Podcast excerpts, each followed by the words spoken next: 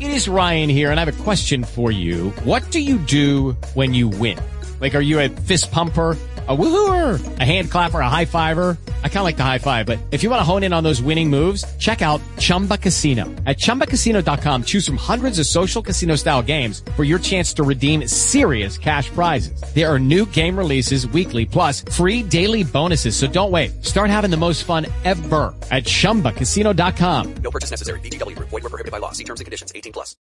All right. So this interview is thanks to Christian at KRN-TV. He has hooked us up with Gypsy Joe. And I'm just going to read to give you a flavour of what's coming. The back of the book. Cushty, some of it anyway. So, Joe spent his early years travelling. His father metal dealing and mother selling Lucky Heather. Have you heard of that, Lucky Heather? Yes. Right. And as an infant, he was encouraged by grandfather Rymer to reject the gypsy tradition of fighting and to take up golf. When Rymer died suddenly, Joe promised to fulfill his grandfather's dream and become a professional golfer. Trophies followed, and Joe's future seemed assured. But not everyone was happy about the Wonder Boy's success. False accusations were made, and he was asked to leave his beloved golf club. The effect on Joe's self-esteem and game was devastating. Anger burned as he fell into bare-knuckle fighting and crime. His role models were thugs and crooks, no longer sportsmen. Only when prison loomed did he reflect on the course his life was taking. Remembering his promise to Rymer, he spurned the underworld and returned to golf, where he reduced his handicap, turned professional, and competed at the highest levels. Cushty is not only a story of redemption, but also an uplifting account of a young gypsy man's determination to realise his dream regardless of prejudice and the odds stacked against him. So huge thank you for coming on, Joe. Yeah, thank you. Thank you for both having me. And thanks to Jen for being here as well. The link for the book will be in the description box, as will links for Christian's KRN-TV, as will links for Jen's Organic Cotton Clothing Company. Of course.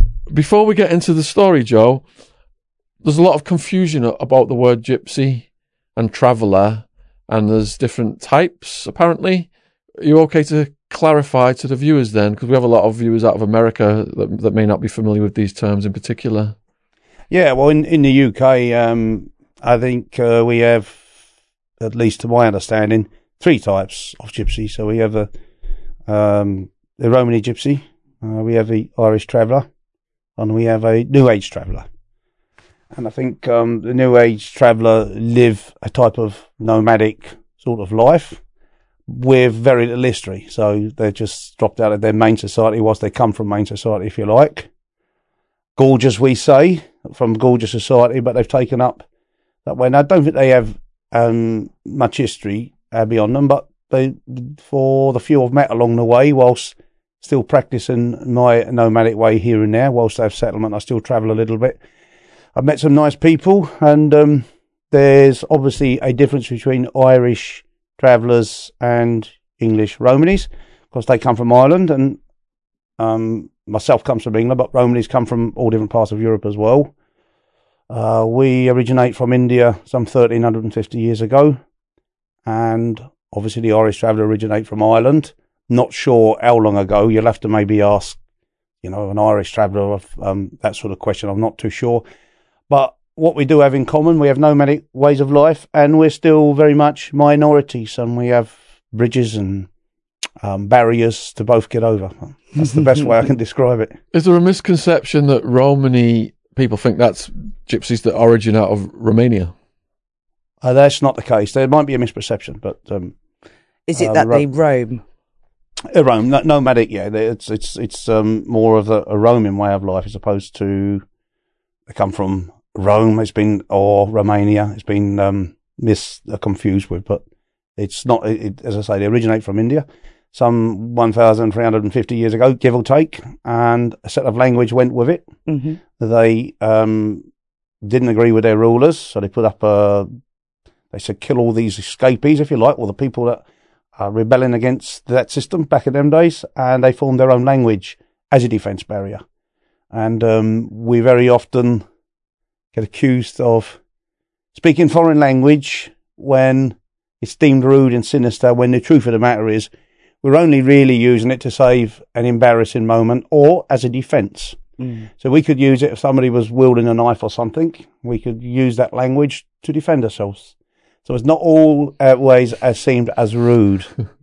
It's defence. Or we could save an embarrassment moment by using our language. Of course. Yeah. So bare knuckle fighting then, is that just part of the Traveller tradition? Where did it originate from?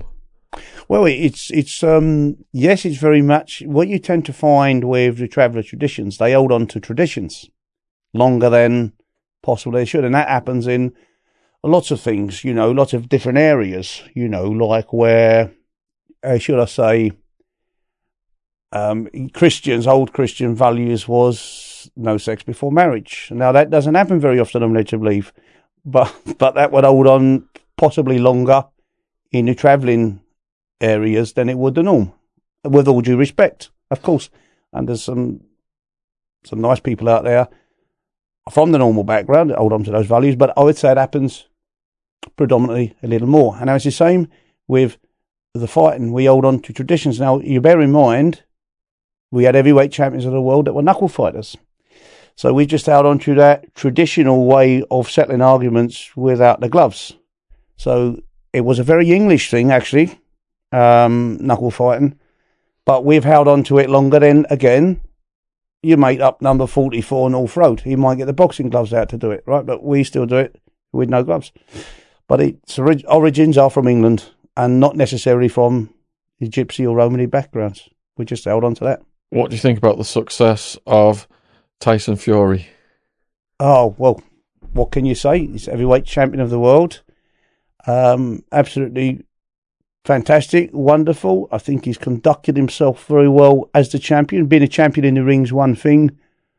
Being a champion out the ring is another thing. And I haven't had too much, haven't heard too much bad about the champ. In fact, one of my friends was on a long haul flight with him, 7-hour flight, and he actually said, if you wanted to design and paint the heavyweight champion of the world, it would be Tyson Fury. So that's brilliant, isn't it? Eh? So have you met him? I haven't met him. No. It's strange. I recently learned that my grandfather was a professional boxer, was very good friends. My grandfather mentioned his great uncle, Ticker Gorman, very much. I've heard the story, so many stories about his great uncle. So the nearest we've really got together is my grandfather and his great uncle were good mates, both heavyweight boxers, fighting on the professional and boxing booth scenes, yeah. Oh, fantastic. When he bounced back up after Deontay knocked him down that one fight, that was just incredible. Unbelievable. Yeah. Almost ghostly like, wasn't it? It was. He went, who's that getting up? That can't be my opponent. That's not him, is it? Yeah. I just knocked him out.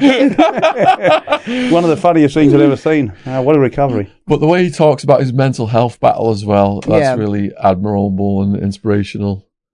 Absolutely. Yeah. I mean, what I like is he's already given back, and he's still a young man, but he's got the maturity to realise the fortunes he has and the talents he has, because they're God-given talents. You know, you're not just blessed to be 6'9" and dance around like a middleweight. You know, these are God-given talents. He recognises that, and he's a young man. He's given back, and I really like that. You know, because if he can help one person, he's done a huge amount. If he can help hundreds, I mean, you can imagine what he potentially can do.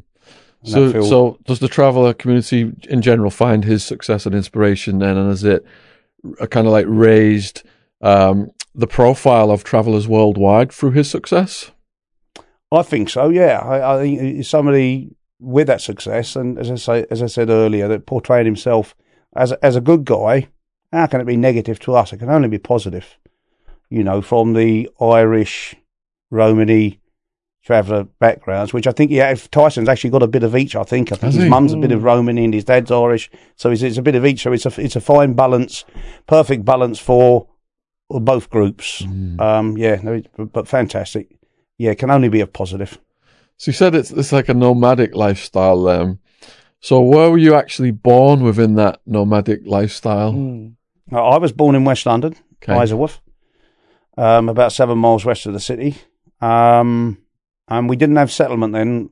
My grandparents did, but they weren't licensed to have caravans only a couple of caravans, so we were still roaming around. So I come out of my hospital into a caravan for the first 11 years as my family grew.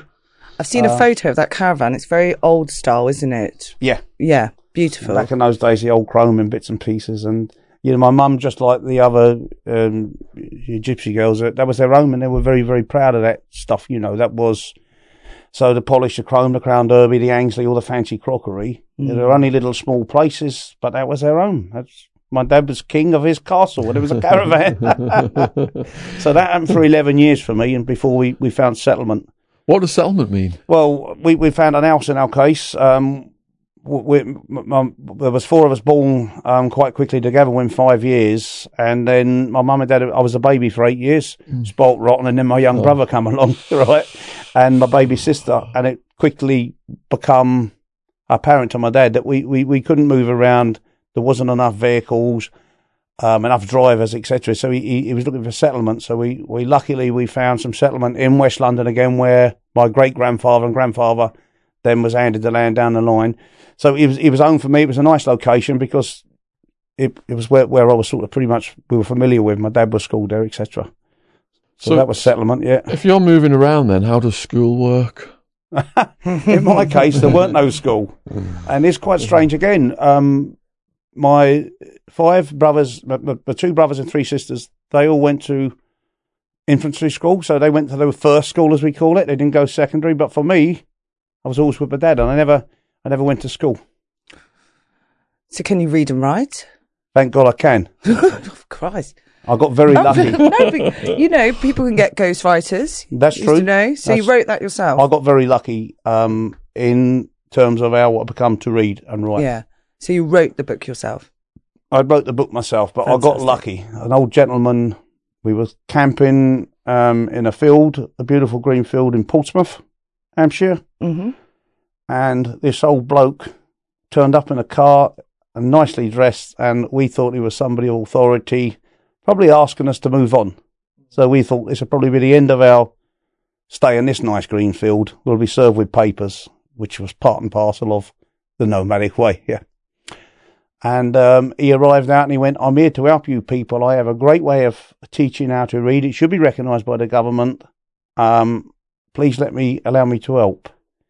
So, you know, we embraced his offer with a cup of tea. My parents welcomed him into our trailer, and he learnt me the ABC quickly, and then the pronunciations, you know, of the ABC. And he continued to give his time from Portsmouth to Epsom in Surrey and Isleworth and Elmslow, respectively. That old man gave me his time, and I'm forever grateful. I actually get emotional thinking about it. I can see it like yesterday.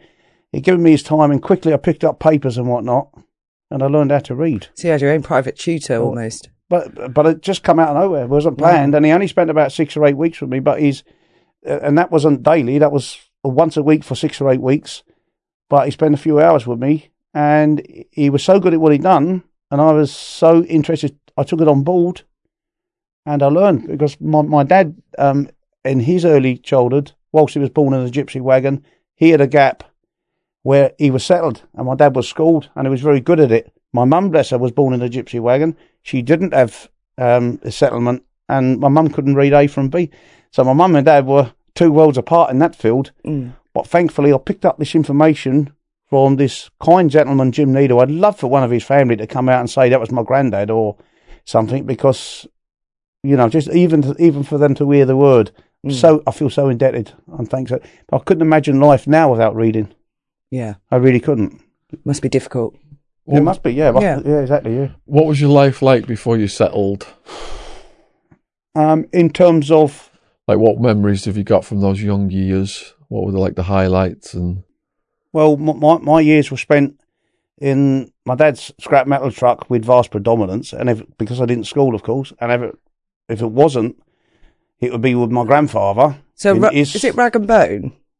Well, that's where we were London totters, rag and bone men. Because whilst we were obviously travellers, Romanies, well, settlement was always around London, but they were typical London rag and bone men. and he just moved on to from auction cart to metal dealing, so then buying and selling. So my life was my dad was a gambling man, my dad was a drinking man, as most people were in British culture in those days. And so I saw all the characters at race meetings, betting shops, and I felt like I grew before my time without realising. I met some right characters.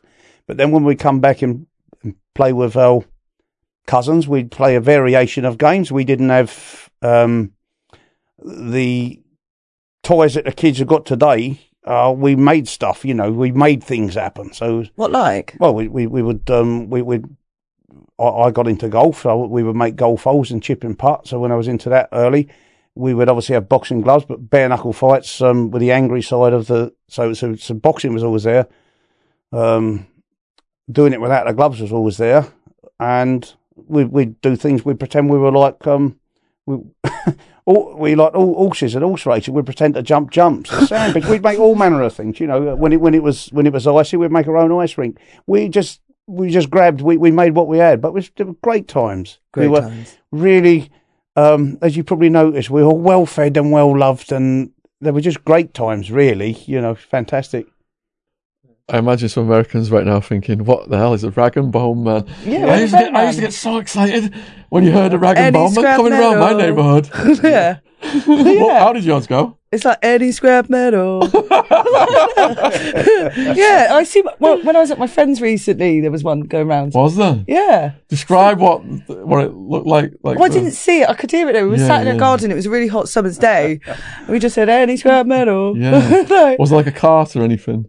I didn't know. How does a rag and bone man typically go around? Well, in the old day, it would have been, his horse and trolley, so he'd be around and he would be, rag and bones, be shouting out stuff like that, and any old lumber, rag and bones, a ring or the bell, anything to alert. And obviously, when they got the alertness, they come out and they knew what they were there for. Yeah. But my dad tells me the story how my great grandfather, his grandfather would, he was a good horseman and a typical rag and bone man, a totter if you like, and he said, "Oh, I like that jumper, grandfather, and I like those socks." And yeah, well, okay, you like that? Well, we'll take the ones off you have.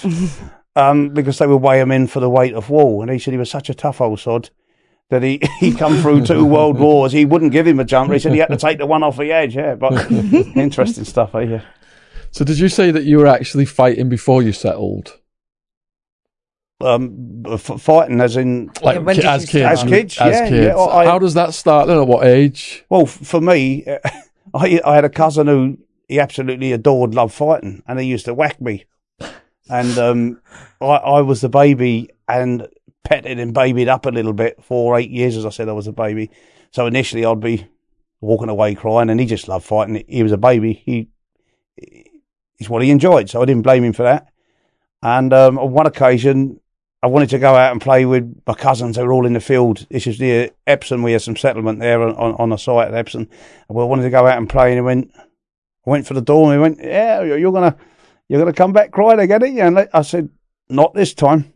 I was so eager to get out and go and play with all my cousins. And I went out to play, and my cousin went to throw the right-hander again, and I just went, dunk, bang, have that one.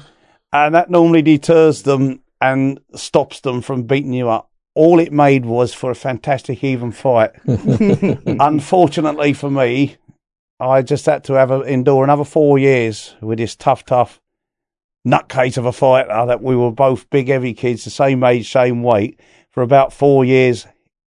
On a God-given day, he could knock me back off balance. On another God-given day, I could knock him off balance, but we just couldn't beat each other. We were perfectly evenly matched. So we could fight 3-4 times a week in the boxing gym at the Foley Boxing Club in Surrey. And we go back by day or night and do the same with duck gloves. And this continued until we eventually stopped. So fighting for me, it was there from a 6-year-old. And I remember moving across to West London, a site at Cranford, and I had a couple of fights there. And my first ever paid fight, would you believe, I was probably about 10 at this stage. 10? Yeah, and I got my first pay. And what had happened, we stayed on a site at Cranford in the community school. There was a school right at the back of our site, and some of my mates from the site would attend school in uniform, but I didn't go to school. But I'd nip through the field and They set me up with a couple of fights with the tough lads at school. I remember one of them kicking me in the jaw, and he's about 3 years older.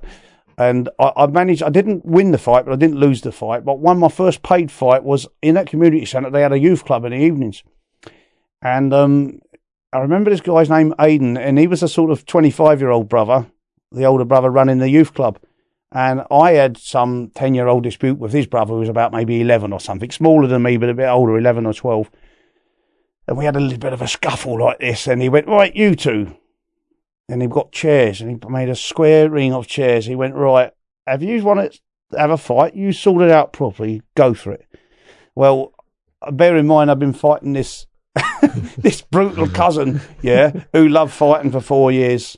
And then I've come across the other side of London, and I'm fighting this lad who probably maybe has not had too much of this experience. I'm a veteran. I probably had hundreds of fights at this stage.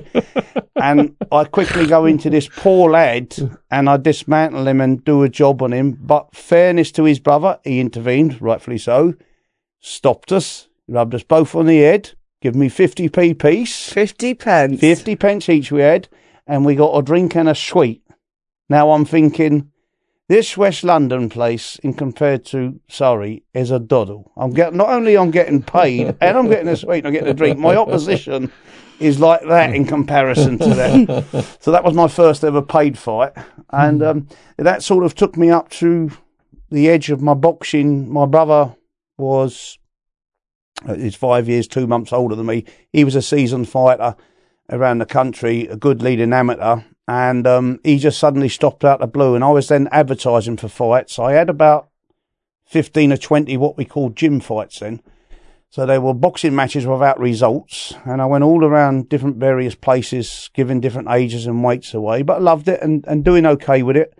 And right on the edge for me to get carded up, a medical card is what they called it, for then you get a rightful fight. My brother stopped out of the blue, and it was at this very period of time where we settled. My mum and dad were offered the house. And incidentally, he was right round the corner from my grandfather's yard, 200 yards away.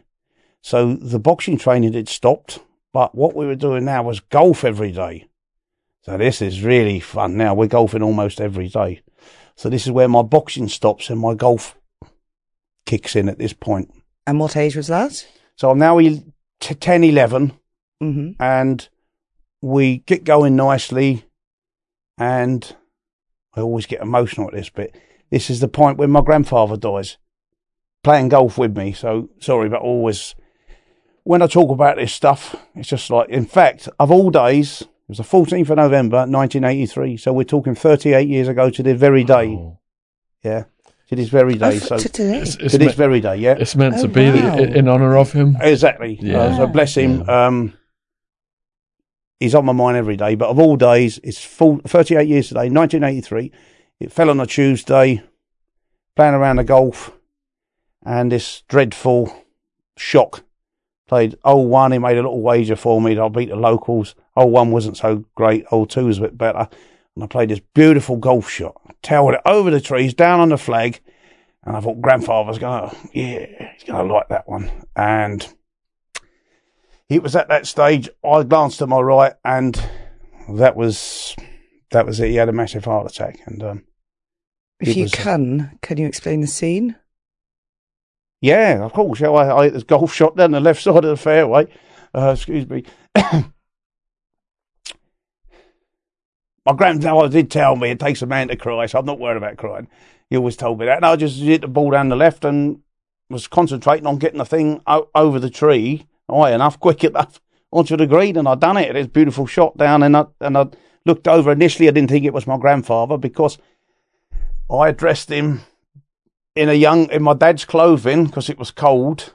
And when I say dressed him, I said my dad's cardigan. It was a Pierre Cardin cardigan. It was before my grandfather's dress era. So initially, when I looked over, it wasn't in his dress sense, if you like. So I wasn't alarmed. Only then, a split second, and I went, oh, shit. You got me? I had given him my dad's cardigan. So when I went to his, I quickly alerted aid and people there. when I eventually got the courage up to go to his side, as he had fallen, he had a complete boxer's cut. I don't know if it was an old one opened, but it was a lovely, neat, when I say lovely, neat cut, hard men don't worry about cuts on the eyes, right? No. They don't worry about that. That's just part and parcel. It was a lovely, neat boxer's cut. I don't know if it was an old one had opened as he fell, but he just looked so much like he was, I'd been hit with a right-hander, and as he, but he was counted out. He wasn't getting up. Yeah, that was the scene. And he was, I knew he was dead. He died on arrival to the hospital. He was announced, but I knew he was gone, pretty much. And how did that affect you?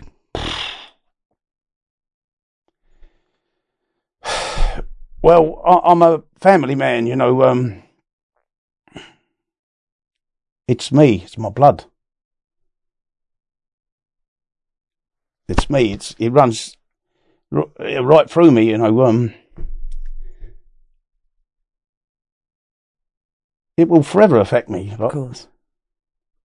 But I'm made of strong stuff, he was.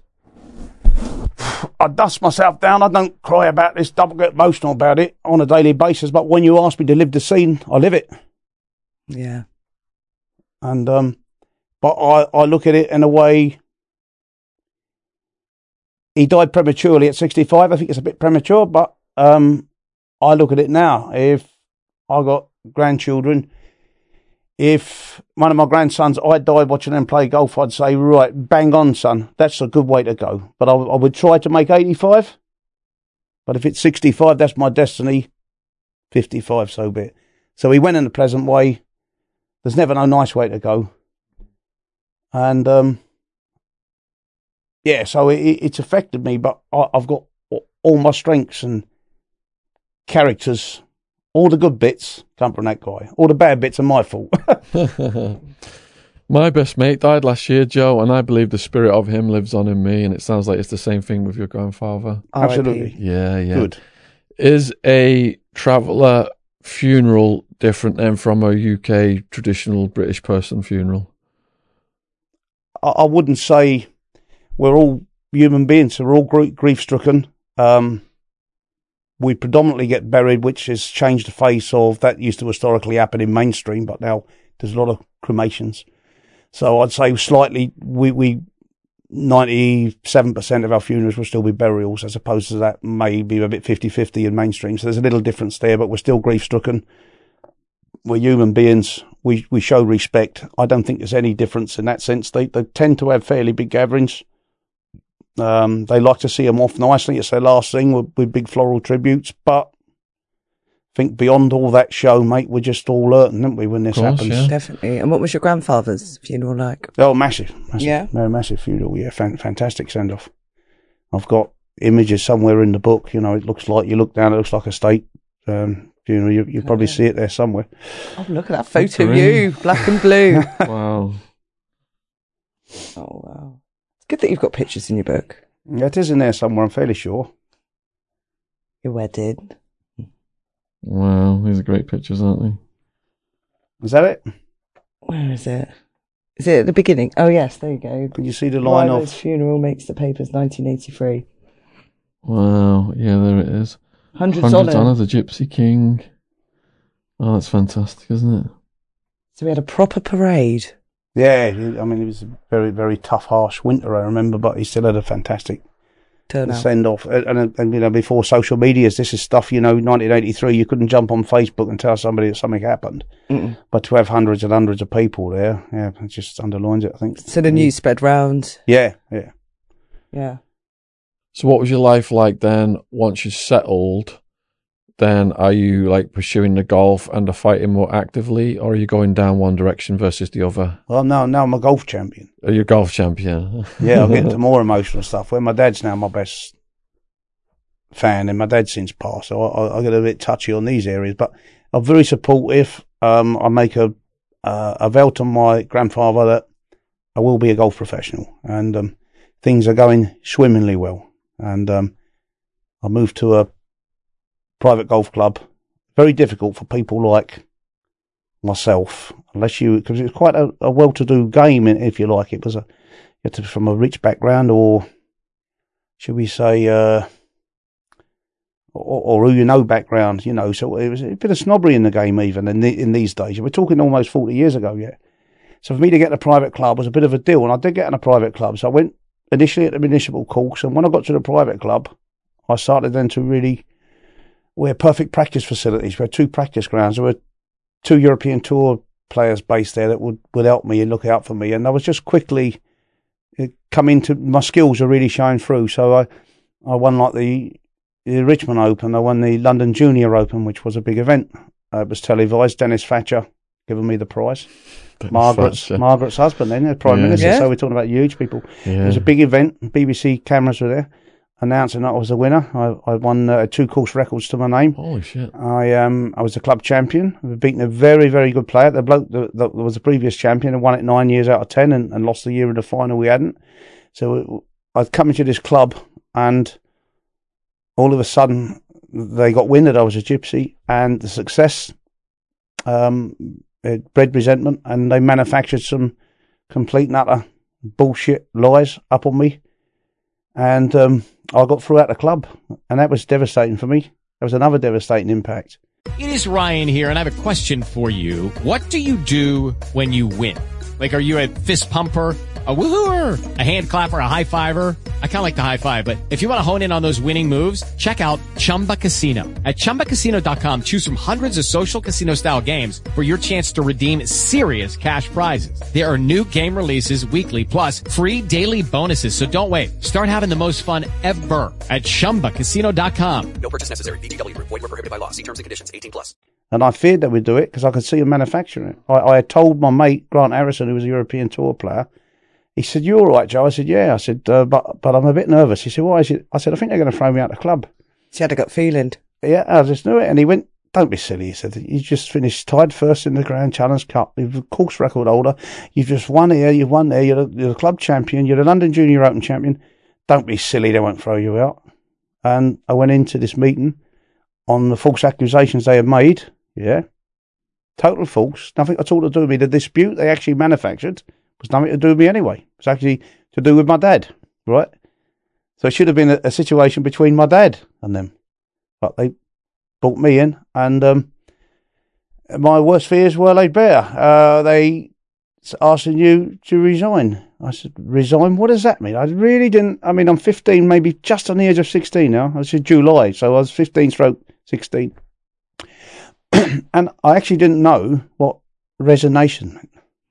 So us through the manufacturing of the resignation, because you said something about your father's fault. Well, what had happened, I was at one of these events. These are some events. I think I won about 7 events that year. I went to a place in Basingstoke, Hampshire, won the Junior Open. So halfway round,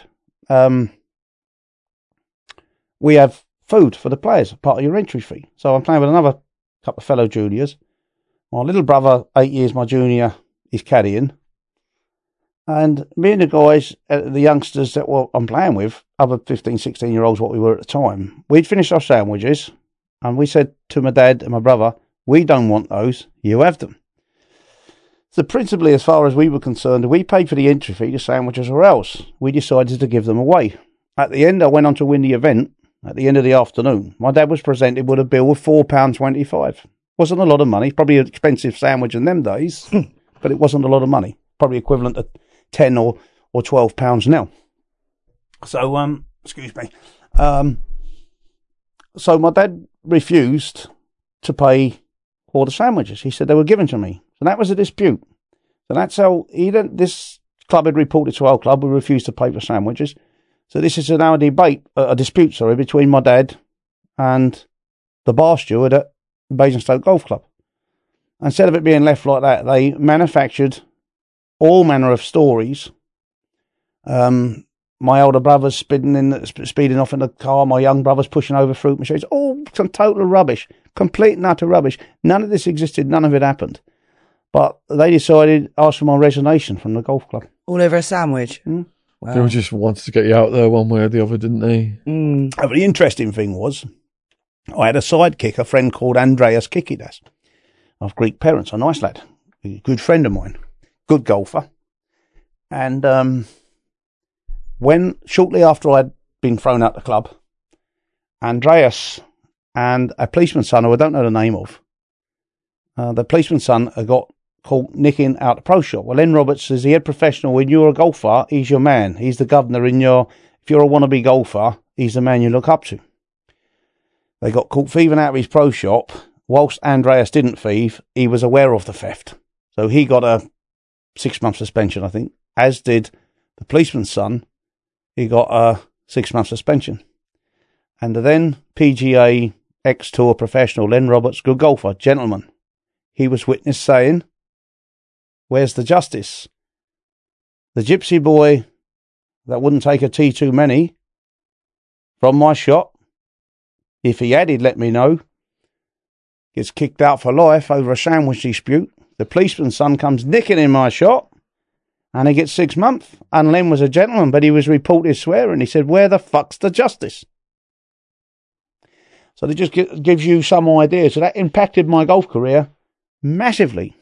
Because now what you've got to... This is going to be probably difficult, because I don't think either of you are golfers, are you? No. I used to go to putting... oh, my God. Or crazy golf. What? Driving ranges. Oh, right. I thought you were going to say crazy golf. And that, too. That. Yeah. I love a good driving range, because you're just like whack, whack, whack. Are you any good at crazy golf?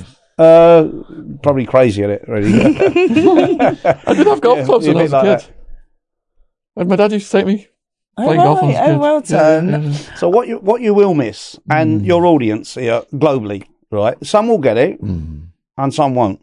But trust me, if you got kicked out of a private golf club, when you went to the next one, they say, "Where will you remember it?" And you needed a background check. So no different. No different if you were going to get a job in the post office, and your previous offence was stealing stamps. So you're not going to get the job, are you? So I then had to revert back to a public golf course and the practice facilities, the input of cash is not in them places. And before we knew it, I give the golf almost a two-finger salute.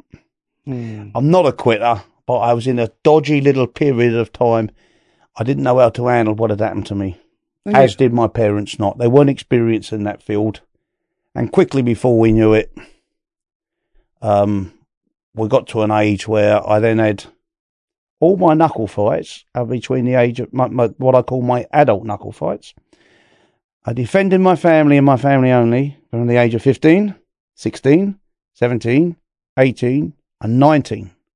Now, I'm a boy, bear in mind, but all my opponents were adults. So what I call my adult knuckle fighting happened from when I was a teenager, from 15 to 19. I won these fights, even a couple of them when I was still a golfer at Owen Park at 15, 16. That's still in that time period. But I'd beaten a couple of seasoned professional fighters with names and reputations as a boy. Now, I'm not boasting. All I'm saying is I beat them. I'm not saying I'm Muhammad Ali. I'm not saying they are, but I've beaten them. And that then gets a reputation. I then started getting my ego massaged. Pats on the back. Before we know it, it happened like a merry-go-round, a million miles an hour. We was just involved with fights, and we were in a culture where the Cray film come out, the Goodfellas. So they're portraying villains. There's cool guys, you know, the Godfather. And before we knew it, it was stupid rubbish. And I can see it's total lot of shit now, but it was firms and violence, and we need a front man for this job, and that's where then the criminal and the violence and all the crap that I don't enjoy now happened. I can't change it, but it happened. So my golf was on handbrake up on Skid Row. So I got off on a charge. I got lucky on a charge. I got off on a case. And my dad, I went home to see my dad. He gave me some home truths. And I just at a point in my life, one thing I will say to you, Sean, Jan, is I might be fairly useless at most things, but I am a quick learner. If I see something, I can learn something quick. And it all spun around, and I just was home with my mum and dad. It was amazing. On this occasion, there's normally a house full, but on this occasion, it was just me, mum and dad. And this hard man, this youthful bloke that beat that pro fighter, this pro fighter, I was like a little boy listening to my dad. Mm. Defenseless. No defense. Hands tied behind my back. It all become apparent how disappointed I made them. And I thought, nah. Sorry, mate. Goodbye that life. This life is down over my shoulder, downwind, left shoulder gone. That life's going for me. And it wasn't quite as easy as 1, 2, 3. I still had a few old cronies saying, come on, let's get a firm together. Let's go and do this. I mean, no, I'm playing golf, mate. All right. Oh, yeah, you're a coward. Call me what the fuck you like. Call me a coward if you like. Be what you want. I'm not going down, getting 5 or 6, 7 years. My dad offered me a chance to play golf. I got lucky. I was pointless. I wasn't a violent man in nature by as a kid. I wasn't violent. And I didn't. And it just all happened so quick. I was then moving forward. So my dad offered me an opportunity to play golf as a professional with a friend of mine, Alan Jarrett, who incidentally is from a minority golf professional because he's a black fella. So he too was a bit unusual in that field. It was a gypsy and the black man going out to Sweden to become golf professionals. And that's what we did. And okay, we turned up and we probably messed up a bit, but we both pursued. I pursued. And that was my career, from the budding star that could land a ball on a sixpence with all the skill set, all the imagination. I was broken, nervous, fallen as a golfer. Do you know why free trials renew without your consent? It's a business scam out to get you. Don't let greedy corporations pocket your money. Download Truebill to take control of your subscriptions. Truebill is the new app that helps you identify and stop paying for subscriptions you don't need, want, or simply forgot about.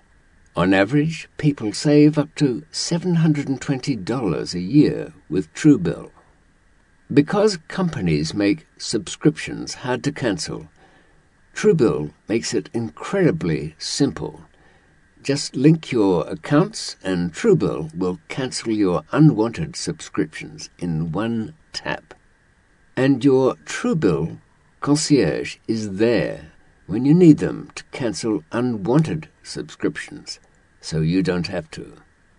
I had a friend once who was absolutely obsessed with signing up for things. In the old days, he actually had to use a pen and paper, but because it's only a click away, he ended up connected not just to magazines, the online versions, but just about every streaming service there was. I thought he was odd, but really, looking back on it, he was no exception. There's so many people like that. He got onto this Truebill app. He used it, and, well, he certainly saved himself a lot of money. It seemed to offer him the choice of getting out of all the stuff that he couldn't remember. He did quite well out of it. I tried to convince him it was my idea. Truebill has over 2 million users and helped save them over $100 million. Like Matthew B., who says, in a matter of seconds I saved $660 for the year on my DirecTV bill, saved $120 for the year on my SiriusXM bill, and saved $840 a year on car insurance. Don't fall for subscription scams. Start cancelling today at Truebill.com/Sean. Go right now, Truebill.com/Sean. It could save you thousands a year. Truebill.com/Sean. But again, when you become a professional in those days, it's different now. You had to stay a professional or wait 2 years before you could compete as an amateur. I stayed as a professional. I didn't do the amateur route back. And I was a laughingstock amongst professionals. I was aware of that, but something deep inside me wouldn't allow me to give up. I didn't know how to give up. I wasn't going to give up. I made a pledge. and I tidied up a few things, including my dress code, and I got my act together, and I started playing good golf, better golf, and I started winning checks and making cuts, and I was no longer the laughingstock as the British golf professional. I was now a player. I had broken certain barriers. I'll go on, you know, further down the line, but I had made achievements as a golf pro, and now I was respected as a golf pro, and then at that stage it made me happy, because I had this fulfilment from my grandfather, you know, yeah, so I got my playing rights on various tours. I know you're not golfers, but I got my, I went through qualifying schools, and I played on European Tour events, I played on the European Challenge Tour events, I had #1 playing card on the Euro Pro MasterCard Tour. I was a European Father-Son Champion with my son. So I'd done my piece. I got all the, I didn't fulfill the dizzyites that maybe I was predicted as a kid, but I had a rough road. I had some people in there interfering with that, you know, putting barriers up. But I got over it, and as I say, I didn't fulfill my dream of playing in a major championship. I went to 6 final qualifyings, nearly made it, but I didn't. But I had a fantastic journey doing so, and my boxing kicked in when I was about 29 or 30. I often wondered what would happen had I pursued a boxing career, because I'd done enough of it, right, as a kid. And then I was in this sort of dilemma as to where I go with the British Boxing Board of Control. I go unlicensed professional boxing. So with my age, 29, approaching 30, I decided I got more money offered as an unlicensed professional over 2-minute rounds. Is that quite a late start, 29, 30 into the boxing? It's not world. Usually, but it is really. But bear in mind, I wasn't from a complete standing start. I had a lot of, I knew what fighting was about from a little boy. So, and that's where I pursued then my unlicensed professional boxing career, running parallel, believe it or not, with my golf career, which is quite unusual. What do you think to Tiger Woods? Well, it's just awesome, isn't it? I mean, he's awesome. Yeah, I mean, records speak for themselves, don't they? He's the second most achieved player ever, and, you know, arguably the greatest in some people's opinion, but absolutely awesome, yeah. And have you met him? Yeah, I have, actually. I've got a good story on that one. Ooh. I like a good story. And check out the book in the description box. Yeah, 1998, I reached the final qualifying. So I went through regional stage of a qualifying for the Open Championship, the one where I had my dream. And things had changed a little bit then, but then all the world leading players outside the top 50 had to qualify, and they had to come over to the UK to qualify. So the qualifying was just outside of Liverpool, Hillside, and the actual main venue next door was Birkdale, where the Open Championship was being played. So they notified all the competitors from Hillside qualifying that your practice ground will be used as a car park, because all the world's top players have left the Scottish Open. They'll be arriving on Sunday, whilst we're playing Saturday, Sunday and Monday to qualify. So you will be sharing the practice ground with all the players that have already qualified. So there we go. We get escorted round. I mean, my caddy, my brother, John, and we're down the line, and we're practicing, and we have Tiger Woods literally 10, 15 yards from me, you know, two bays down on a grass range. We're hitting balls. My hero, Bernard Langer. So I'm about to hit this shot. My brother says, "You better hit this one good, bruv. Your man's here." My golfing idol was Bernard Langer. Luckily enough, I did. I hit a good shot. But me and Tiger Woods are hitting golf balls. The wind was so strong. It was the only venue that wasn't called off for the other 4 qualifyings. The wind was so strong, we were like little boys hitting the golf ball hundreds of feet up in the air in front of you, and it was coming back to your feet almost. Wow.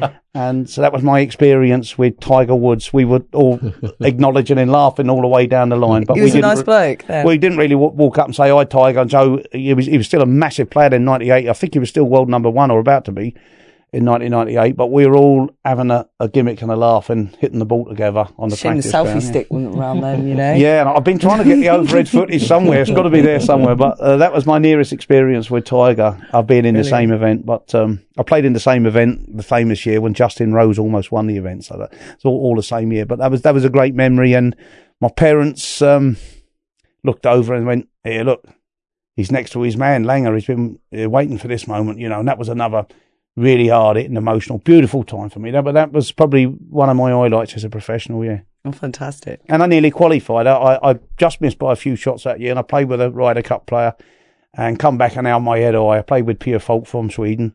And, yeah, so that was a fantastic week. I bet you were shitting yourself playing in front of Tiger, but you did fuck up. Oh, absolutely. No, absolutely. Absolutely. Look, people don't understand, you know, walking down into a gypsy campsite for a fight, you're shitting yourself because you've got to do the business and it's a dangerous sport. But it's not as nerve-wracking with 100 people hovering around the first tee and you're playing with a Ryder Cup player. Trust me, nowhere near as. Wow. You know, nerves jangling, different type of control, you know. But that's why we do it. That's why I love both my sports. Yeah. Well done. So earlier on then you mentioned how you just like got through a situation with the law. What was your first brush with the law? Well, there's no good crime, is there? But I call it good old-fashioned honest crime, really. But when I say good old-fashioned honest crime, we didn't take it to residential homes. It was. I'm not glorifying it, and I'm not saying it's right, but it's like factory robberies and stuff like this, and of course violent encounters with other firms, and we called it firms. What a load of rubbish it was. We were all young boys and men, you know, had nothing better to do to try and prove that we had a tougher firm than that one. What mindless crap that was. If any young lads are listening, don't go down that road, son, please. That was an utter load of rubbish. Mm. But we didn't know any different then, and I do now. So please don't go down the bumpy road I did. Keep on the smooth one. So what were the lads like who you befriended back then? Well, some were good lads and some were staunch lads. But what you had, you see some people would want you to commit crimes or be a front man, and they weren't willing to do it themselves, and that was the reason for backing out.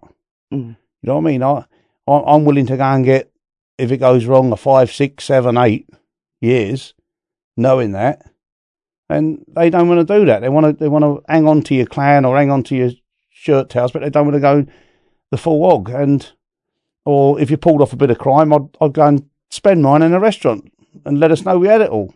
You know, bottle of champagne, get him this, get him that. They pull it off and keep it. And there's things like that I got tired of. I think I just, you know, I'd seen it, I'd done it, and it didn't impress me. I had nobody to advise. I had to learn myself. But some of them are good lads and are still my mates. Some are brilliant lads. And it's all learning curve as well, bear in mind. But, yeah, that's what really was. When I saw seasoned, supposedly ardent men with reputations, when you really got to know them, they wouldn't just go that full hog and commit that crime or have a fight with that person. And you thought, hold on, you're just being mugged off here, mate, aren't you? You're just being led here for a mug. But my dad could see that easily, but I couldn't. You know what I mean? And I had to take the knocks and bruises and the bumpy journey. But I was very lucky because I didn't get a big stretch of prison, you know. I was lucky, thank God. How did you get caught? Well, because I didn't get away with it. I got caught at the scene. Trying to do something. Well, you know what it's like. You don't get away with crime. Got caught at the scene. You don't get away with crime because you get caught. That's were there dogs? That. Sorry? What, the police turned up? Yeah, I mean, it's variation, yeah. As I say, you caught in the act almost. Or someone had called it in. No, yeah, it's always, isn't it? Yeah. Yeah. It's always a tip-off or a snitch somewhere. But, you know, in fairness, the snitch might be a straight 9-to-5 goer. I don't call people grasses who are 9-to-5. They are law-abiding citizens. They need the law. Not a problem with that. The only disappointment I get with snitching is when people within, you know, tip-offs and whatever. You know, it's a different. Don't never hold anything against a 9-to-5 ringing the police. That's their business. You know, it's what they do. But when you're in the criminal world... Mm-hmm. And then there's a few of them lurking around, isn't there? Anyway, I don't want to talk about that. Moving on. How old were you then when the cops grabbed you? Well, it was in that period from when, that sort of period after my golf, the sort of 18, 19, 20-year-old. And like, did you have to go down to the police station and all that stuff? No, we done a little bit on remand. We probably nicked, of course. We nicked a few times. And did that make you think twice about doing that stuff? Or did it, at that age, we were invincible? Well, at the end of the day, we went in, if we got a 3 or a 4 or a 5, we knew what we were doing, we went to do it. Mm. You know, I knew that. I knew that if you're committing a robbery of a factory of 100 grand's worth of gear or something, you get nicked, you know you're going to go to prison, don't you? Yeah. I knew that before I put my overalls on. Yeah, yeah. So if you got nicked, if you got off with it, great. Mm-hmm. But if you got nicked, you knew what you were facing. That's, you know, I wasn't that silly. I was naive, but I knew if I got nicked, there's going to be a penalty to pay. Yeah. Mm. When I got nicked, my best mate was with me and a load of other fellas were with me. So, I knew people in the system. So when you were in the system, was there a lot of travellers, people like co-defendants in there with you, like was in my case, or? No, it was a couple times. I think it was mixed. Times I've been nicked, a couple times with travelling boys, a couple times with non-travelling boys. But, yeah, but then the old wheel, they mark your card, don't they, once you start getting nicked? Yeah. And that's the other thing. Yeah. And, especially then when I got nicked, I was up the road. I was away from London. I was up the road a bit, and it was a smaller area, and they sort of start marking your card. Mm. You know what I mean? And they think they come back, search my trailer, and find the balaclava and gloves, and they just think you're then a serious criminal. And I weren't really. I was just a criminal, but they think you're serious. And all of a sudden, everywhere you move, you're under surveillance, and it was all that stuff. But that sort of, you know, because I like to think I weren't an idiot. There's no point, whilst I knew if I got 3 or 4 years in prison, but still nothing glorified. It ain't clever about going in there. There's clever men in prison, but it ain't clever about going in prison, if that makes sense. Yeah. So, like, yeah, that's how it sort of worked for me. And but coming back to golf, it's been a lifesaver for me, because you meet so many nice people. Well, then suddenly, instead of plotting meeting in a pub at 11 o'clock, having a light hour and plotting the next move. We're meeting for breakfast, playing around the golf, then having a beer, seeing how we can get better. It's a totally different group of people. And lived to learn, as these nice people, comes from so many fantastic different backgrounds. And that's what I love about people. You know, they come from so many different backgrounds. And you don't have to be, this is a message for the youngsters, you don't have to have an hard, tough dad. Yeah, you don't have to have scars on your face to be a nice bloke. Mm. You know, there's so many nice people out there. You get to meet them. And it could be quite a quiet bloke in the corner. And you might think, well, he's a bit shy. Maybe not a nice person. He's just a little bit shy. You get to know him as a fantastic, beautiful person underneath that. That's what I've learnt in life. And golf's learnt me so much, to meet some fantastic people and to conduct yourself, even down to proper dress code and tuck your shirt in and wear a collar and wear some trousers and some shoes. Those little things, shake hands, take an hat off at the end of the round. They're priceless. They might be little minnow things in the scheme of things, but I'll tell you what, they go a long way, mate. Go a long way, those little things, for me to do anyway. I think what's so inspirational about you, Joe, is you've got this winner mentality.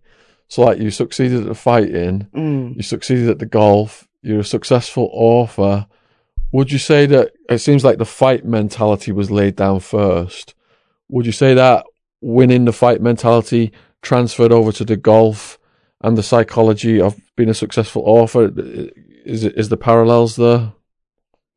Well, I think, whilst both from my mum and dad's side, I come from fighting a breeder family, a lot of professionals and from both sides and top knuckle fighters. There may have been some genetics there, maybe, possibly. But I think it was more like our way of life. My mum got up in the morning, as did my dad, and they didn't know if they had two bob ahead of them. There was no securities, right? No social securities, no handouts. Their way was, they just got to get up today and they got to go and make a living. And I think that was just so, from a young age, we just found a way. We'll go and make a living. And if you don't hurt people along the way, you haven't done too bad. So my mum would sell Lucky Heather, charms. Read their hand. Tell them nice things they wanted to hear. She never hurt them. Palm reading. Palm reading, yeah. I don't know if she could read them or not. But she used to look at people's hand and get money for it. But she told people nice things. She didn't hurt nobody along the way. As my dad, he honestly dealt in his scrap metal. He didn't thieve his scrap metal. He honestly dealt in it.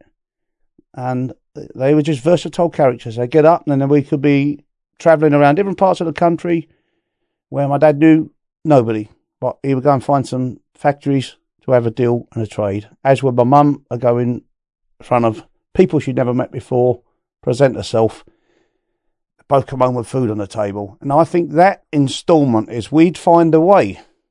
I think, seriously now, what I'm saying, I don't mean to sound boastful. Romany travellers, to the people I know, my family, they're the hardest working people I've ever known. If they got an opportunity, now the opportunity has grown for them. They got an opportunity, you trust me, they'll go out and work and take it. Mm. There'll be none of this, excuse me mate, I can't make Friday because I'm fishing, or these guys will be there yesterday morning, yeah, to do some work if the opportunity come their way. And now it's presented, the world is a smaller place if you like now with the social media's activities, and the doors are open and the settlement. So my advice to them young lads is, again, just go and get a career. There's every opportunity there now. I mean, I'll give you an example. My niece is a school teacher, and she's heading to be an ed teacher. My mum's cousin is a surgeon, hip surgeon. So we have come places. We've got opportunities, and this is getting better for us. It's a nice opportunity for mainstream and Romanies to knock down some barriers. Definitely. Share our culture. Come together in love, because we don't travel much anymore. We are settlement. So there's every opportunity we could, yes, okay, we could be doing your landscape gardening, but there's every opportunity now with settlement and be taxpayers, the people you know, you see in your community. So there's every opportunity now we can come together more. Lucky Land Casino, asking people, what's the weirdest place you've gotten lucky? Lucky? In line at the deli, I guess? Aha, in my dentist's office. More than once, actually. Do I have to say? Yes, you do. In the car, before my kids' PTA meeting. Really? Yes. Excuse me, what's the weirdest place you've gotten lucky? I never win and tell. Well, there you have it. You can get lucky anywhere, playing at LuckyLandSlots.com. Play for free right now. Are you feeling lucky? No purchase necessary. Void where prohibited by law. 18 plus. Terms and conditions apply. See website for details. I'd like to see that, because there's been two standoff groups, mainstreaming ourselves. What is this murky world behind? And it's not that different. So what do you think of that programme, Big Fat Gypsy Wedding? It's quite popular. Big Fat Gypsy Wedding. I think it was a load of rubbish. For me, I wouldn't watch it. Really? I've seen it enough to know that it's rubbish. They got really mixed reviews, quite bad, some of them. Yeah, I mean, to me, it's just a load of rubbish. It was basically over the traveller communities, women, obviously women and men get married and they film it, and they just, it's a bit extreme. Was it? Yeah. Yeah, they just picked out footage that suited them. I don't think you're done. I don't think you're done justice. Clickbaiting. Yeah. I don't think you're done justice. So you said like there's the mainstream then, so discrimination over the years, did you have to suffer discrimination? Yeah, but it was a barrier. Again, my parents told me, you will get called names. This will happen to you. But right over it. It won't break your bones. It's names. You will have this. So I was ardent to the fact. What sort of names? Well, we want to keep them out. Oh, we might have to keep them out, yeah. Yeah, don't repeat the names. Well, we're commonly known as bows. And I think timestamp. I think pro rata, we're the cleanest people on earth. I know we're clean. I know we go out of our way to be clean. There might be exceptions, as in all people. But that's just one typical name, because they didn't have the facilities of running water. They didn't think we'd wash. Well, that wasn't the case. We got a nice clean wash, red to toe. But I mean, just one of many names. And I've seen my dad point blank refuse to drink in the pub. My dad was a nice, big looking, strong looking man. Lovely man, my dad. Refused point blank. Don't serve travellers in here, mate.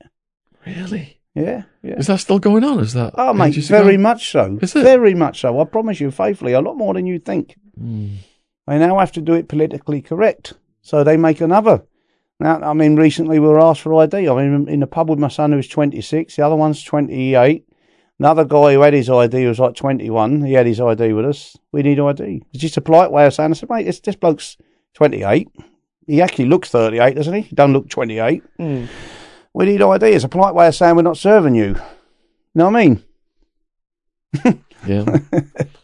So when you was a kid then, if people said these names to you, you'd already been warned by your parents, but it must have like shocked you a little bit to be discriminated against, perhaps? No, it didn't shock us. As I say, we were warned. Did you get bullied? Yeah. No, I never went to school. But we would probably get bullied in another way. Yeah. But in the nicest way, children are bullies that they don't mean to be. Though children are children. You know, I'm not saying all children are bullies, but a lot of children are bullies. So looking back on it, that's. But I'll give you an example. I run a kiddies football team back in the day, right? And all of our players were white, except from one kid. I think we had maybe two black players, one mixed race, one black player. So you can clearly see the difference of an ethnic minority if a kid's black, but you wouldn't know if they're white. We had then a mixed group of white players that were Romanys and gorgeous mainstream. The kids got the pitch and said, "Oh, you f***ing." So the kids are dishing out to our team, and that's been installed not by the kids, it's been installed by the managers and the players and the parents, because the kids wouldn't know another white kid from another white kid. They wouldn't know which one's a Romany and which one's not. Mm. They go to the same school, they speak the same accent, right? So it's been going on a long time, and we're not too bitter about it. But we are one of the very last few minorities. We're the biggest ethnic minority in Europe, but we're the last standing one that seems it okay to take it on the chin when all other ethnic minorities are jumping on their heels and standing ground. And I'm not going to speak here, stand ground in an heavy way. I'm just saying it's time to break down barriers and let us. We got work to do as well. Our mainstream's got work to do. And I would really, in my lifetime, for the bit I've got left, please God, another 20, 30, 40, I would like to see some of those barriers knocked down and bridges built. I really would, because I've got so many lovely friends that are gorgeous, and I've got so many lovely friends that are Romanies, and they're all humans. They're all people. I go in my wonderful church, I look around, I see some of my friends over there, different backgrounds, some of my friends that are black, and we're all one. Yeah. I don't do the colour, creed, background crap. I do good guy, bad guy stuff. You know what I mean? That's me. So, and it's my family, because, you know, that's the way we were. Everybody was equal, and I would like to knock those barriers down, in all honesty. Even if I could only knock a couple down, I ain't going to change the world, probably. You know, maybe Tyson Fury's a big loud man and a big strong man. Maybe his voice would be a bit stronger. Maybe he could get it over. But we could knock them down between us, possibly. What stories have you got from your fighting days? Like, who were your hardest opponents? What kind of injuries did you get? Sustain any injuries? Difficult moments fighting people, or? Well, in boxing terms, they're probably tougher in sparring, really, because I fought sparred with a lot of champions. I've broken bones in your hands and stuff in the knuckle fights. They were more painful than the facial. How many bones have you broken? Oh, probably 5 or 6 in my hands, probably. You know, like you knock a knuckle up, that's broken and knocked away, and you knock this joint up here and that's knocked away and broke away, and chips on your bones. But they probably hurt as much as the facial punches, in all honesty. Probably more, much more, actually. But, you know, you wouldn't know with a boxing. You've had thousands and thousands of rounds. Very often the punch that hurts, it could be the bloke where you're not warmed up, you don't really know him, you've dropped your guard down a bit, you ain't seen the punch coming. And that could hurt more than if you're sparring with a European champion who you're then very vigilant of, who you know is aware of is a really good fighter. So you can't really tell where you get these knocks and injuries from. You just get them. And, you know, and I always like to speak highly of my opponents, because even if I beat an opponent, it takes two men's heart to make a fight. If somebody had a knuckle fight with me, his heart is exactly the same as mine. He's going in with me, he's doing the same job. So I never, ever speak ill of my opponents. I believe that good boxers have a really tough life. Bad boxers have an even tougher life. So I respect all the guys from world number 400 up to the world number 1. So how do you correctly throw a right hook? A right hook? Yeah. Oh, it's a good question, because a right hook, it's quite an unusual punch for an orthodox fighter, but you've got to have your balance in the right place, Jen. So if you're off balance, you shouldn't be throwing right hooks. So you've got to be. So what should I be throwing? So I'm getting to the ring. You're going to get up and get instructed. Yeah, you've got to be sat into your right side. It's no good being balanced into your left side if you're going to throw a right hook. So you need a little bit of bend in your knees. Yeah? A little bit of bend in your knees. You need to be on your right side. See, I thought you'd have to be in the and way. Then you can almost throw a straight punch, but you need to hook your arm. So instead of it travelling in that direction, it'll go boop, and a bit of shoulder. So a little bit in the shoulder, and round the corner it goes. Wow, that's not bad. That's a pretty. That's that way. That's in between a hook and a straight. That's a very good effort. I think we could maybe make a fight review just yet. Definitely, I'm up for that. Did you have signature moves or like preferred punches that you like to catch someone out with? Secret move. No, I mean like one thing I've always been vigilant of, and I was told really from my family. I come from a family. Fighting family, as I've already expressed, do not ever be boastful of your fighting. It's a big taboo amongst real Romany men. It's a big taboo. You don't boast about you're any good. So I'm sitting here, telling you guys, I've known Muhammad Ali. I just done what I did in front of me. I survived. If I could win a fight without hurting somebody, I would do that as well. I had no intention of hurting somebody. I also had myself to think of, so if I could win a fight with a couple of gears in hand, I was quite noted for that. I wasn't interested in hurting anybody. I didn't have hate in my heart, body, naturally, and I thank God for that and my parents. So you had fighters like Mike Tyson probably would want to hurt you, yeah? He probably would want to hurt you. Yeah, maybe Lenny McLean, he probably would want to hurt you. But not this gypsy lad. I just wanted to win my fight and get my own backside out of it in one piece. That's all I was interested in. Not interested in pleasing crowds, others, just getting a thing called a W, going home safely. Wow. So what was... Sorry, I've completely lost the track of what then. Timestamp. God, I had really good... What was the most difficult fight you had? Most difficult fight I had? Good question. Probably dragging myself from depths of despair as a golfer and getting myself back into world rank contention from being the worst UK golf professional ever or of my time to being a world rank professional, and that's probably the hardest fight I ever had. And why were you in the depths of despair at that point of your life? Why? Mm-hmm. Well, because I'd not practiced my skills. I'd shunned a life of crap behind me. And I was a broken man as a golfer, but I still had some. I had a locker there, and inside the locker was some ability. But I lost the key, so I had to go and find it. I searched for 3, 4, 5 years of really hard work. And what I am proud of myself is that when I got my form back, I worked really hard. The gypsy lad who was almost last every week would be seen to be working harder than everybody else. That makes me proud. Those things. Doing 10-hour days on a golf course, practicing, no matter what the weather, just practicing, working. Possibly working too hard, but I don't think you can work too hard. Probably if I could have turned the clock back, I wouldn't have worked as hard. I was probably trying too hard to get good.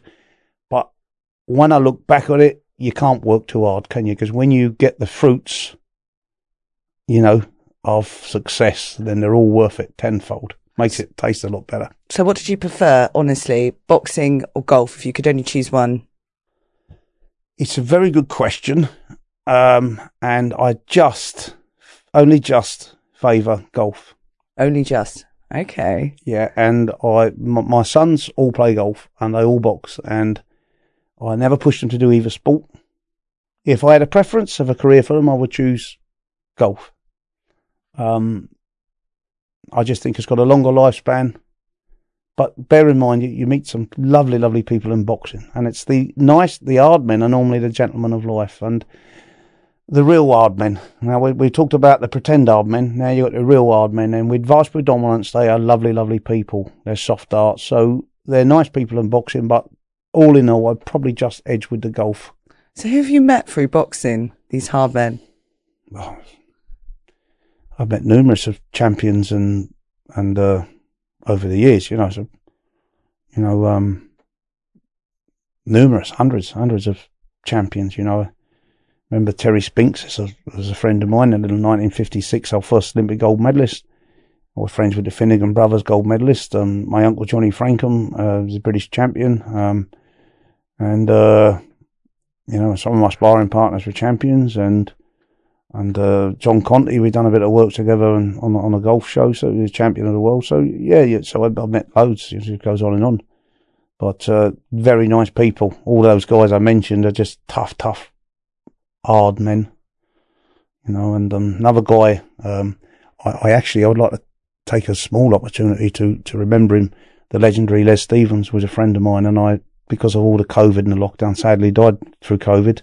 Indeed. So I'd like to take this opportunity to his family to remember him as a legend and a gentleman, because I didn't get wind of his funeral with all the lockdown and whatnot. So I'd just like to take that. He was a gentleman, nice man. It was all upside down. But as a boxer, many people paid their own tribute, and I haven't had a chance. So hopefully this is a small way of saying, God bless you, Les, and your family, lovely man. Mm. Yeah, good man. Where do you get your determination and perseverance from? I think if you know my family, you know they were determined people. They were sportsmen. They were just determined to compete at anything. But back to what we said, versatility. We had to be versatile. You know, we go out there, get a living. Just my upbringing, I think. I think it was my upbringing. My family are determined characters.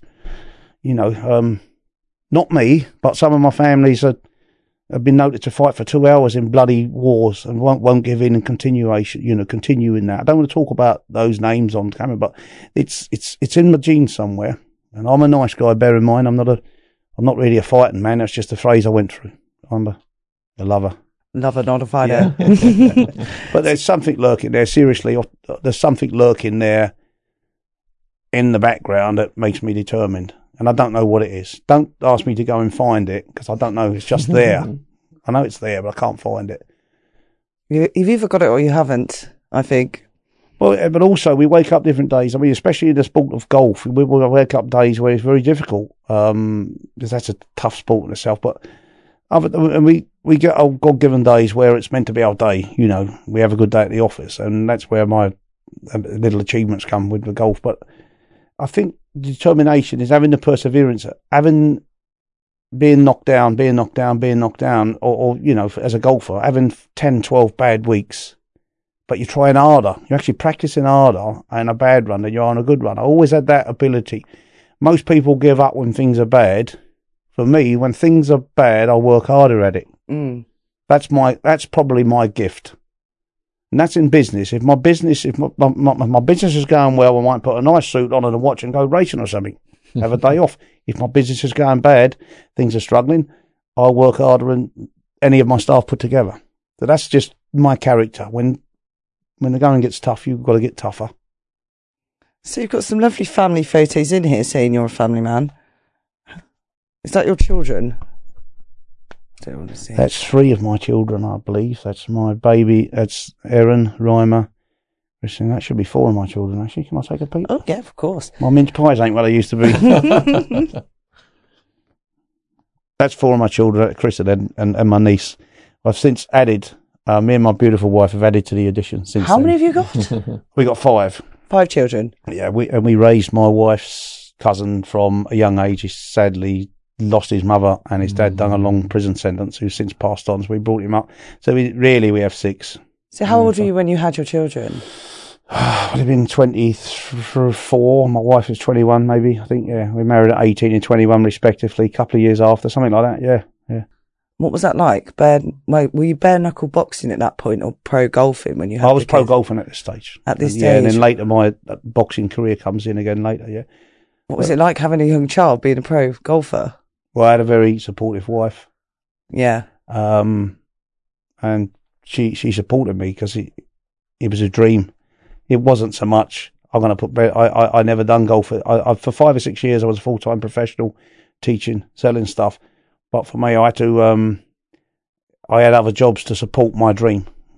You remember when I come back, I said early in the interview that my grandfather, I pledged a promise, and I'll keep promises if my health and strength are up. If I said I'll do something for you, provided I'm alive and around, I'll do it. That's me. If something unforeseen happens, of course I can't go through that promise, but I do keep my promises. If I say I'm going to do something, I'll do it. And that's what I did. So my wife could see my dream. And she's been a beautiful, lovely wife. She's been very supportive of me. You got a photo of her. And I'm lucky, yeah. She's on your wedding day. Yeah. That is some hairdo. You've got a mullet. Yeah. Yeah.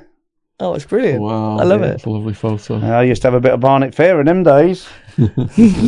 Big, thick, blonde hair. Yeah, back in the day. And my nickname is Joe Bugner, and they thought it was from the blonde curly hair, but that wasn't the case. No. Back in the day, I was nicknamed Joe Bugner from 1971 when Joe Bugner was the heavyweight champion of Europe. My uncle Neville said, "There's our Joe Bugner," and that name stuck with me forever. But there was an uncanny likeness with the blonde curly hair for a while. But it's incidentally my boxing name, Joe Bugner Smith. Yeah. But you're very envious. There's a chapter in here called Dicing with Death. Is that a story we've not touched on today, or is that? Well, they've all got headlines to the chapters. Dicing with Death. I can't. I'm aware of all the chapters until you enlighten an incident. Do you want me to read a couple of paragraphs? Nearly 100 grand in my bin for that piece of work, and for the life of me, I cannot say where it went. Oh. Blew 100 grand. Yeah, there were five other people involved. Oh no, five other people to pay, and there were other expenses unincurred yet. Right.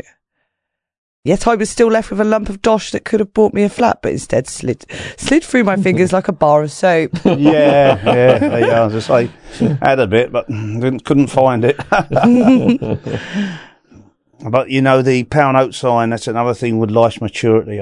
That's way overrated, the pound note sign, isn't it? Love. It's not the meaning of life. No, love and happiness is so much more precious. So going back to your darker days, knowing what you know now, what would you say to your younger self? What advice would you give? Knowing what I know now, I would have probably sent me down to Basingstoke Golf Club and told these people, "You're ludicrous idiots.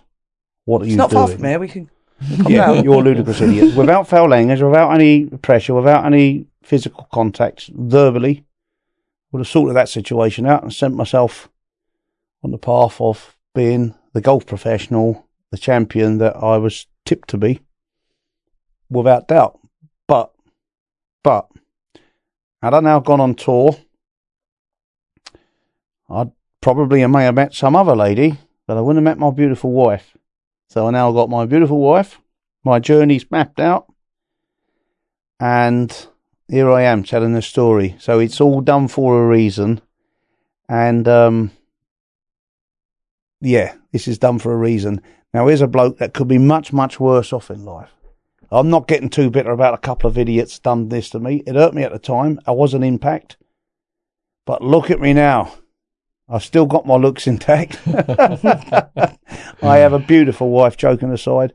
I have an okay lifestyle. We can support a car, a couple of holidays a year, or as much food and drink as we want, relatively speaking. I feel super, super rich, super, super happy. Very, very fortunate. I feel very blessed, thank the good Lord, that my journey's worked this way. Of course, I hurt people along the way unintentionally. Never went out intentionally to hurt anybody. These things happened. My good Lord has got to forgive me for that. If people want to forgive me, they can. But I never in my heart to go and intentionally hurt somebody. Paths got crossed this young man. He tried to hurt me, I ended up hurting him, all that crap. But I wouldn't change a thing. I wouldn't change a thing other than the fact I can't change what I would like to have changed anyway. And I'm very, very happy sitting here talking to you people. I feel very, very blessed. Thanks. Oh, we feel blessed. Looking back then, what's like the happiest, proudest moments of your life? Keeping up the high. Keeping up the high. I mean, it's always a lovely thing when your children are born, but I've got to really confess, I only really enjoy my children when let's just get this right. My wife would probably kill me. Right. Yeah. But I love them when they start running around and I really start to, you spend time, you've bonded, obviously. They're a 1-year-old, a 1-day-old, you haven't bonded with them. 4-year-old, you've bonded with them. So there's an obvious thing there. But, so there's always an obvious eye about having your children. But watching them grow is a fantastic thing, and my grandchildren. But my real eye I was in when I won the European Father-Son Championship. I remember it like yesterday. My father was such a good supporter of me and my mum.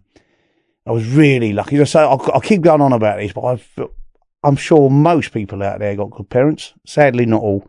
But I was really lucky. I had high-end good parents, and they never give up on me when my form was down. They continued to support me. And it's somewhere on YouTube. I went absolutely nutty when my son sunk the final putt to win the European Father-Son Championship. We beat the US champions, and my dad was in fear of flying, so he was old school. He wouldn't fly. So we were out there and picking up the phone. Oh, mate, what a buzz. I ring in my dad. I said, Dad, your son and grandson is a little bit different now. He said, why is that? I said, we're champions of Europe. That was a great, great thing. It was his emotion on the end of the phone, my emotion there. Yeah, why not cry? Let's love it. We didn't. I don't drink before I play. So we didn't drink. The champagne, I drank a complete bottle of champagne on the last green. We drunk. We nearly missed our flight. We drank the hotel. The hotel gave up trying to get us out the bar. Just stayed behind. It was a great, great high. We returned in a drunken hangover, but even that couldn't dampen the mood. It was the greatest moment. One of the greatest moments in my life. Yeah, wow. Fantastic. Wow. And what do you say to the young people then that are tempted into this life of crime? And I think I heard you on another interview talking about, like, even in a pub, you know, you can hit someone and they could just fall over and die. Oh, yeah. Oh, of course, yeah. Please, lads. I mean, I plead with you in the nicest way, anybody listening here. Just don't go down that violent stuff. There's lots of good guys, role models out there. Don't go down this violent road because it's just going to end in misery. And I am very, very lucky. There's so many guys doing 17, 18 years or even dead. When you go into a violent altercation, who's to say I'm going to throw the right hander first? Yeah, who's to say that somebody's got something in their pocket? They might use that before you can throw your right hander. And there's no real winners. Your parents, beyond this, your family, there's a life of misery. Girlfriend, just please refrain from going down this violent road. You can do it. I'm a Christian. I love my Jesus Christ, but you don't need to go to church, but you can. The good Lord's there to listen to you, and people are there to listen to you, and it's not always as it seems. I'm not going to beat on about religion to you guys. I'm going to beat on about life. All the knowledge you need is actually in the Bible, if you only just read it. And 9% of British law is made up from the Bible, or it certainly was. It may have changed a fraction now. So, you know, this is by law. All the common sense factors are there. But grab an old uncle or a friend who's somebody you look up to. They'll give you some sound advice. And it's down to us middle-aged guys to tell the young guys. But trust me, it's not a cool thing. It's rubbish. It doesn't make me a nice man by breaking somebody's face. That does not make me a better man in any stretch of the imagination. And neither would it make any of you guys any better by breaking my face. It's get away from this ego stuff. Go grab yourself a nice girlfriend and a career and share the nice things in life with your mates.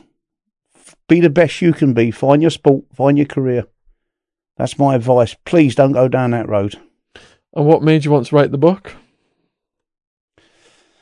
Well, the book was, I had a book out, Gypsy Joe, in 2009, and it was voted Sports Book of the Year by The Observer.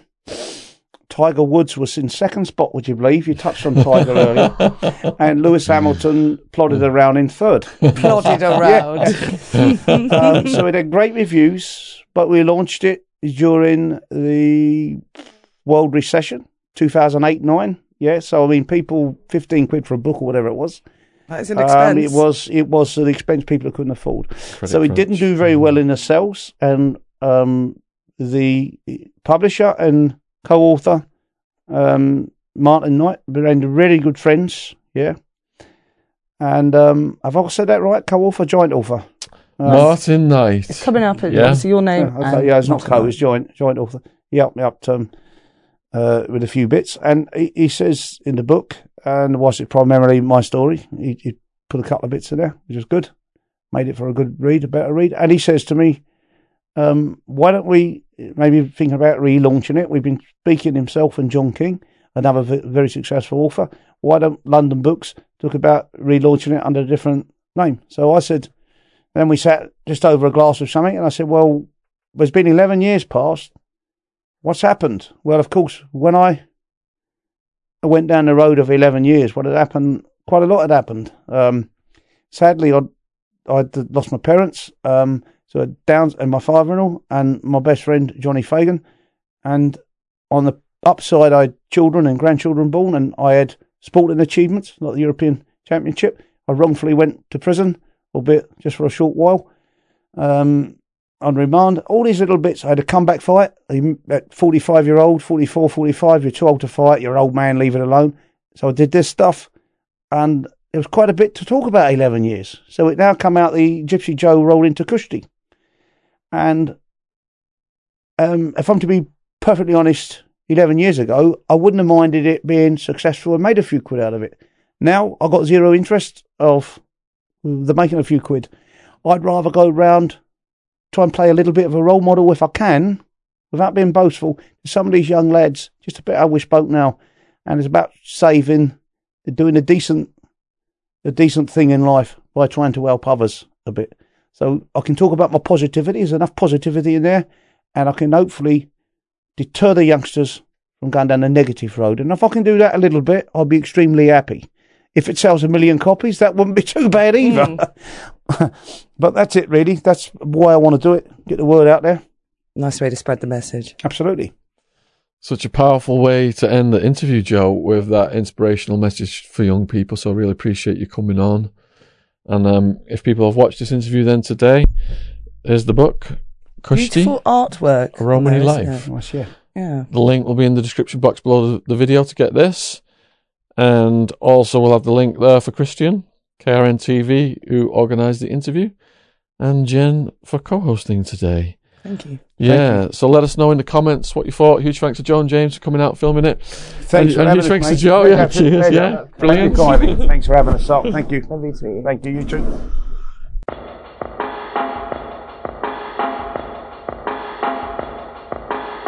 Here at Boomer & Jen, we offer a wide range of organic or recycled clothing. We all know our planet is important. We only have this one. So it's vital that we all work together to slow down and reverse the changes to the environment.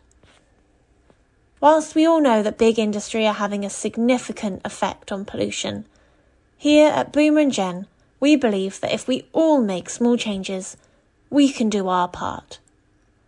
Fast fashion causes detrimental effects to the planet.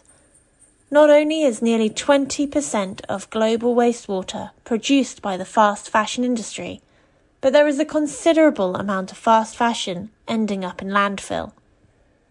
So let's move away from fast fashion items that are only worn once or twice and start wearing extremely comfortable, durable and environmentally friendly clothing and ethical jewellery. Boomer & Jen was founded in a quiet town in Devon in 2018. It has now gone from strength to strength as the world is becoming more aware of the current climate situation, helping our customers to buy sustainable, quality clothing. All of our products are fair trade and registered with the Global Organic Textiles Standard Association. Check us out on organic cotton clothing.com.